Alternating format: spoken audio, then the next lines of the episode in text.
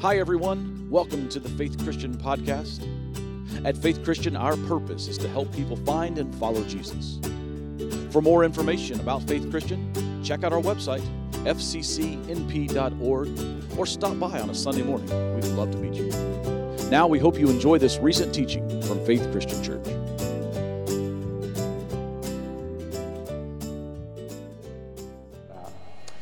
I know that most of you who are sitting in this room and that are watching this online are probably old enough to remember the heyday of the circus. A few years ago, we saw the movie The Greatest Showman, and we got to hear about the beginnings of uh, Barnum and Bailey Circus. But one of my favorite things as a child was going to the circus, Barnum and Bailey Circus. We would go to Indianapolis, and they would be in one of the big amphitheaters, and we would watch the greatest show on earth. You know what I'm talking about, don't you? You guys remember those days? I used to love the clowns. I loved to watch the motorcycles in the um, in the metal sphere as they went around. I loved because you know there was so much stuff going on at the circus. You would be watching something, but there was something going on all over the place. There was all the music, all the pageantry. I loved the tight ropes and the trapeze. But my favorite part of the circus, I know this is going to surprise some of you, it was when the elephants came out. I loved watching those elephants. They came out and they started dancing and they performed. They put their feet up. I'm not going to try to do it because I'm old and I hurt my back this week. They put their, they put their feet up on boxes and they danced around and they did all of these things. And then the lions and the tigers came out. Do you guys know the, the uh, animal trainer for the Barnum and ba- Ringling Brothers and Barnum and Bailey Circus was Gunther Gebel-Williams. He, um, he was just an amazing man. He could do wonderful things with those animals. I still remember when he would open the tiger's mouth and he would stick his head in the tiger's mouth and then he asked for the applause. You know, those were fun times. Going to the circus and seeing like all of those things. I never knew back then, but that circus was teaching us something about the fruit of the Spirit. It's interesting. What Gunther Gebel-Williams did all of those years ago, he taught us about the fruit of the Spirit. Now, we had some technical issues this morning, so there are no sermon slides on the um, screen for you today. So you're going to have to actually have to look in your Bible or find your Bible app on your phone to follow through. But the first thing is, and I've been challenging you all month to put this scripture in your hearts and in your minds. Now, there's a way to cheat because they're going to be right here in front of you because I want to one more time read these fruit of the Spirit that Paul makes so evident, and Paul wants to be evident in our life. Paul said in Galatians chapter 5, but the fruit of the Spirit is, you ready? Love, joy, peace, patience, kindness, goodness, faithfulness, gentleness, and self control. These fruit can be evident in all of our lives. And we are called to make the choice to make them evident in our lives. Now, I have to be honest with you. When Larry and I were talking about the summer schedule, I looked through and I was really hoping that I wouldn't have to preach on gentleness. Because I'm not always the most gentle person. Ask my wife. Probably better yet, ask my boys. Sometimes I can be gruff. Preaching on gentleness was just one of those fruit that I thought, how do I convey this when it's not always evident? And I struggle with it sometimes in my life. I read a commentator that said that the fruit of gentleness is a power fruit. I love how he talked about that. In our culture today, we see power as a negative thing. We see power as somebody that lords over us. We see power as somebody that pushes all of our buttons and tries to push us one way or another way. But truthfully, we treat that idea of power negatively. But the same commentator that called gentleness the power fruit went on to define what gentleness was. And he said it this way that gentleness is strength under control. It's power under control in our lives. So, what is this gentleness? The Greek word that's used for gentleness here in Galatians, and it's used several other times throughout the pages of Scripture, it's also used as a Hebrew word in the Old Testament. It's this idea of an outward example based on what is going on inward in your life. That it's the outward expression of the inward things that are going on with you. Most often, this same Greek word is translated meekness. In fact, if you were to read the fruit of the Spirit from the King James Version, which a lot of us probably as little kids maybe had to memorize those, these words from the King James, we don't read gentleness, we, we read meekness. Now, that idea of meekness, that takes on an even worse connotation. Because in our minds, meekness shows a quietness a mildness, or some would even say a weakness. I read one person that said a meek person is a weak, wimpy person.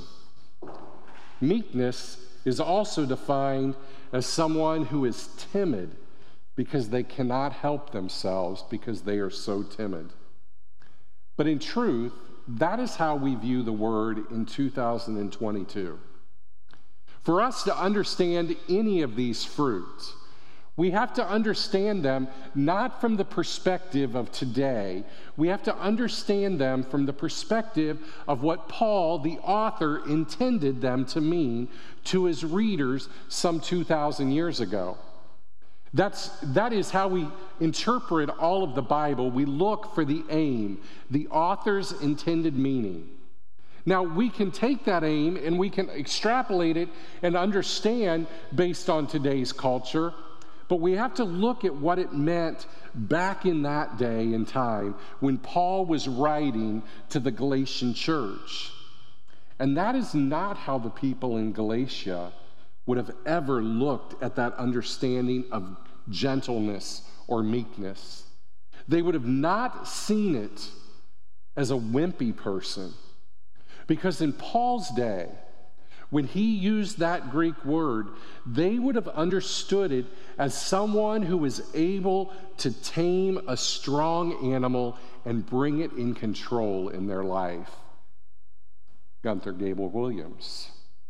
There was a point to the circus analogy. Aristotle wrote about this same Greek word that it is an easy tempered and easily domesticated elephant. That's what he said about gentleness. Plato described it as a mighty beast which could be tamed and fed by a man who learned how to handle it. Gentleness, meekness, is not weakness in any way, shape, or form. Gentleness is power being brought under God's control. And I have to say, probably every one of us needs to do that in our lives today, don't we? We all have to wrestle with taming that beast that sometimes is within us, whether it's anger, whether it's jealousy, whether it's whatever the analogy could be we have to work at taming that and letting that flow from us in a positive, gentle way, not the negative way. I think there are two examples of gentleness that we see in Scripture. The first from the Old Testament, Moses. We talked a little bit about Moses last week, about his life. We talked about how he was that baby that was born in a time when all of the Israelite babies were being killed, and Moses' family put him in the basket, and Pharaoh's daughter came and took her, took Moses into her house as her own. How he grew up in the lap of luxury. He was the grandson of Pharaoh. He had everything at his disposal, but yet he never fit in. He wasn't an Egyptian, and everybody knew it. And everybody looked down upon him because he got lucky. We read about how Moses had to flee into the um, wilderness because he killed the man, and then how he was called by God to lead the Israelites out of Egypt, and how time and time again he used excuses, but God answered the excuse. And then he leads the Israelite people out into the wilderness. He's taking them to the promised land. And we read over and over and over again that the Israelite people grumbled and complained. They have just left slavery. And what do they do? They grumble. God, why did you lead us out into the wilderness? We don't have enough water. We don't have enough food. And every time God answered their complaints and provided what they needed. Now, understand, God didn't always provide what they wanted, but God provided what they needed. And that's the God that we have. He will provide what we need. But in the book of Numbers, chapter 12, we read that Aaron and Miriam begin to oppose Moses.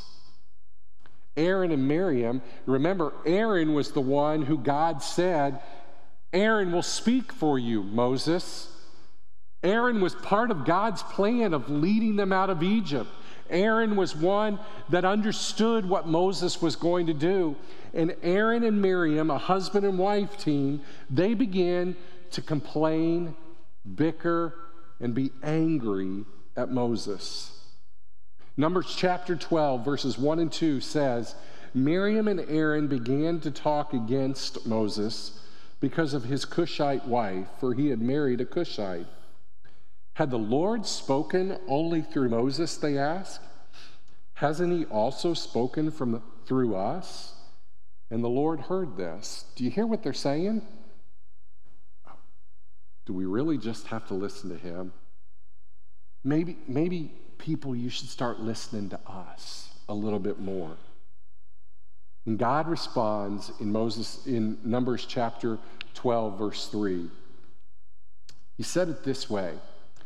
Now, Moses was a very humble man, more humble than anyone else on the face of the earth.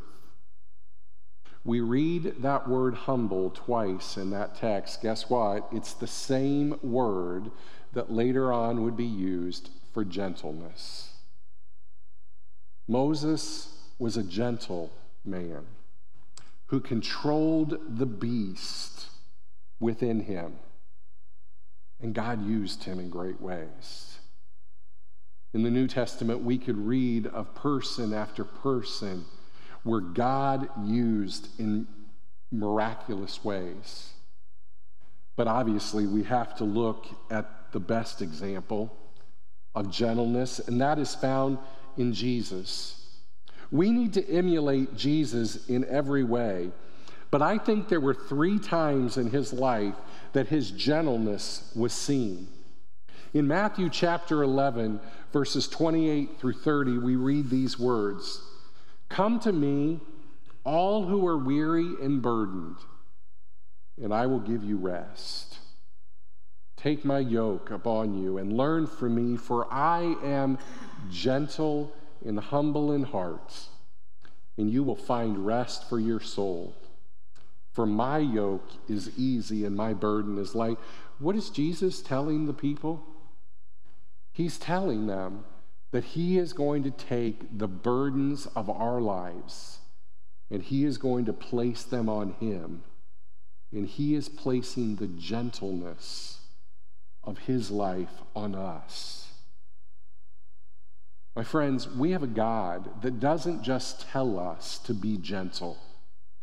We have a God that demonstrated it in his one and only Son, and a God that said, I'm going to take all of that baggage, all of that junk, all of that struggle away, and I'm going to place it on me, and I'm going to give you my light load. And you carry that. That's how Jesus interacts with us. As we read on in Jesus' life, as Jesus is entering the city of Jerusalem on that Palm Sunday of Passion Week. He is about to pay the ultimate price for all of his people. We read these wonderful words that as they approached Jerusalem and came to Bethphage on the Mount of Olives, Jesus sent two of his disciples, saying to them, Go to the village ahead of you, and once you will find a donkey tied there with her colt by her. Untie them and bring them to me. If anyone says anything to you, say the Lord needs them, and he will send them right away.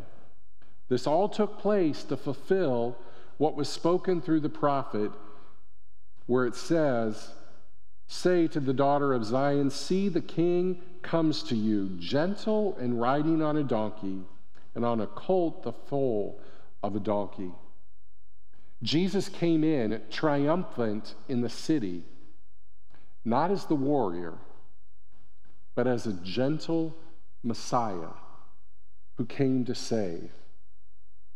On, we read about Paul speaking about the life of Jesus to the Corinthian church in 2 Corinthians chapter 10. He says, By the humility and gentleness of Christ, I appeal to you.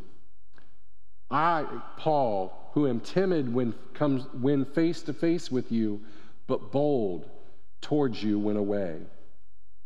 The truth is this we must choose to allow God to control our lives and work through us and allow His gentleness to be evident in all of our lives. I bet if I asked who struggles with gentleness in this room, every hand would go up. Because this is a hard one, isn't it?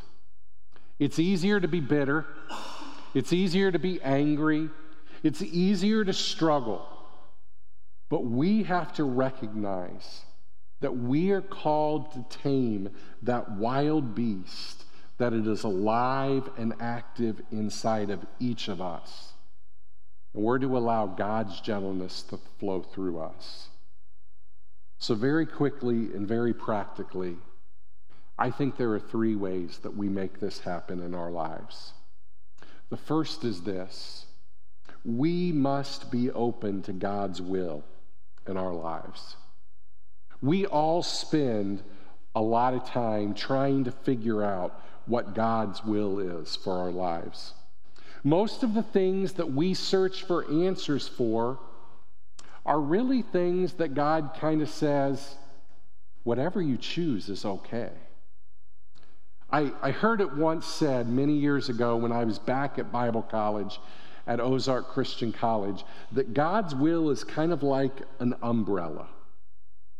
That most of the things that we search for God's will falls under the umbrella. And we spend a lot of time trying to figure out God, should I go to this restaurant or this restaurant? You know what God says? Just go eat. Really? Maybe it's a little bit deeper than that. We sit there and say, God, show me, is this the right job or is this the right job? And sometimes God says, I'll use you at whatever job you do. Just be used by me. We have to be open to understand that what God is really calling us to be in His will is to be more like Jesus. And if we are more like Jesus, then all of those things that we try to put or we try to figure out under that umbrella, they will fall into place. I read this verse a few weeks ago, but I think it's still applicable today. Again, the Apostle Paul to the Philippian church this time in chapter 2 of Philippians when he says these wonderful words Therefore, if you have any encouragement from being united with Christ, if any comfort from his love, if any common sharing in the Spirit, if any tenderness and compassion, then make my joy complete by being like minded, having the same love being one in spirit and mind, do nothing out of selfish ambition or vain conceit. Rather, in humility, value others above yourself, not looking to your own interest, but to the interest of others. Then he gets very practical in relationships with one another. Have the same mindset of Jesus Christ, who, being the very nature of God, did not consider equality with God something to be used in his own advantage, but rather made himself nothing by taking the very nature of a servant, being made in human likeness, and being found in the appearance of a man. He humbled himself by becoming obedient to death even death on the cross.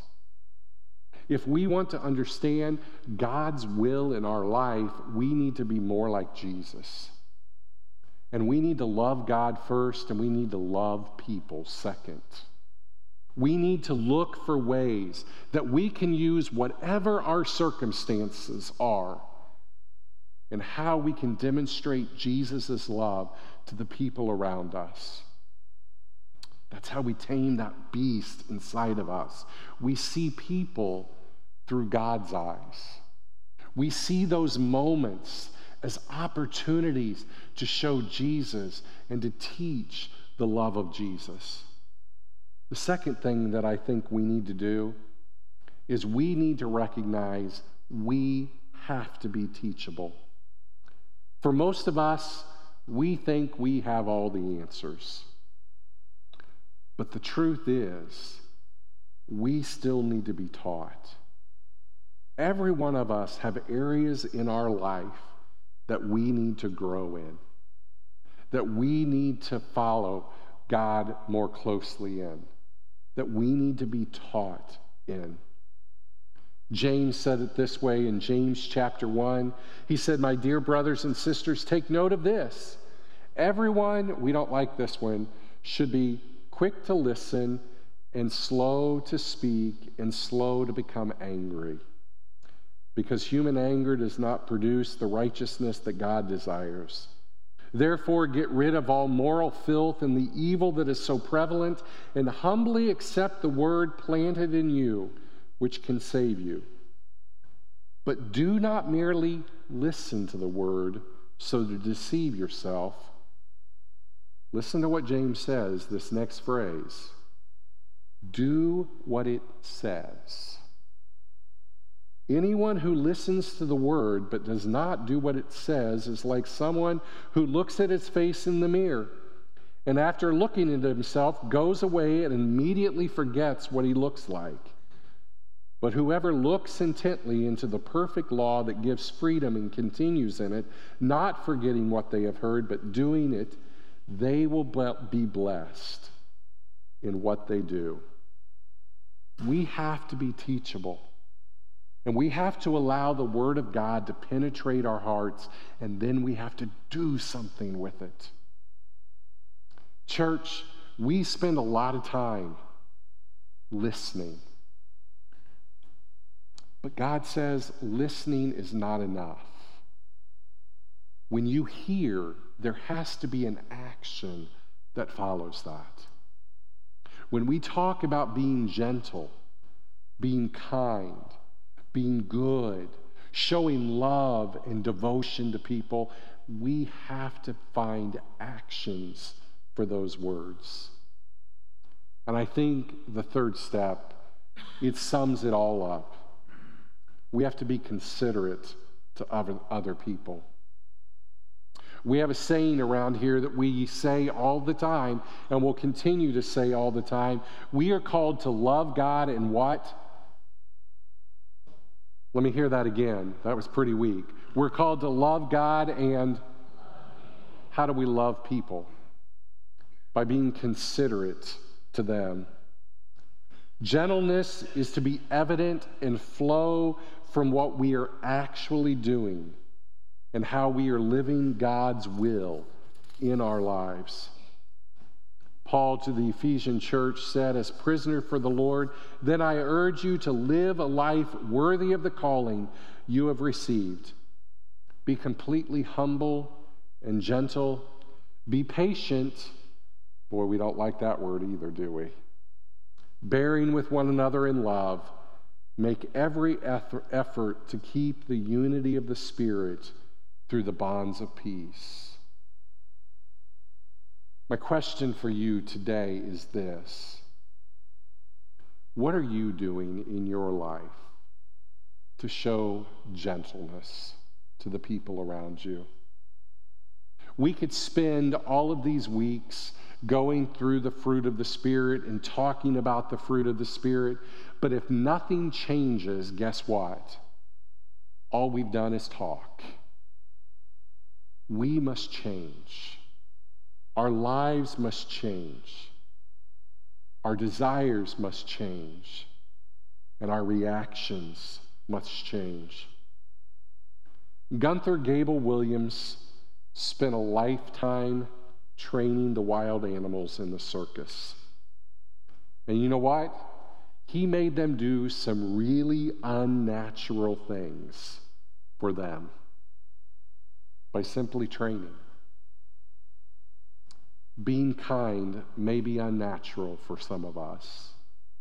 Being gentle sometimes may be unnatural for me. Always showing love and compassion and joy may be hard for us. But God says that if we train those things and tame that wild beast in all of our lives, God will make something great happen. Gentleness is following God's will, learning and doing what He asks. And it causes us to do things that are not always natural, but it causes us to do the things God desires for us in our lives. Will you pray with me? God, I'm sorry when I am not gentle and kind to people. There are days when I let that frustration, that struggle, that hurt, whatever it is, rule my life, and I don't allow it to flow from me in a positive way. Father, help us to follow you, to see that being more like Christ is to love you first and to love others second. Father, help us to grow in that relationship and help us, Father, to be more like you. In Christ's name we pray. Amen.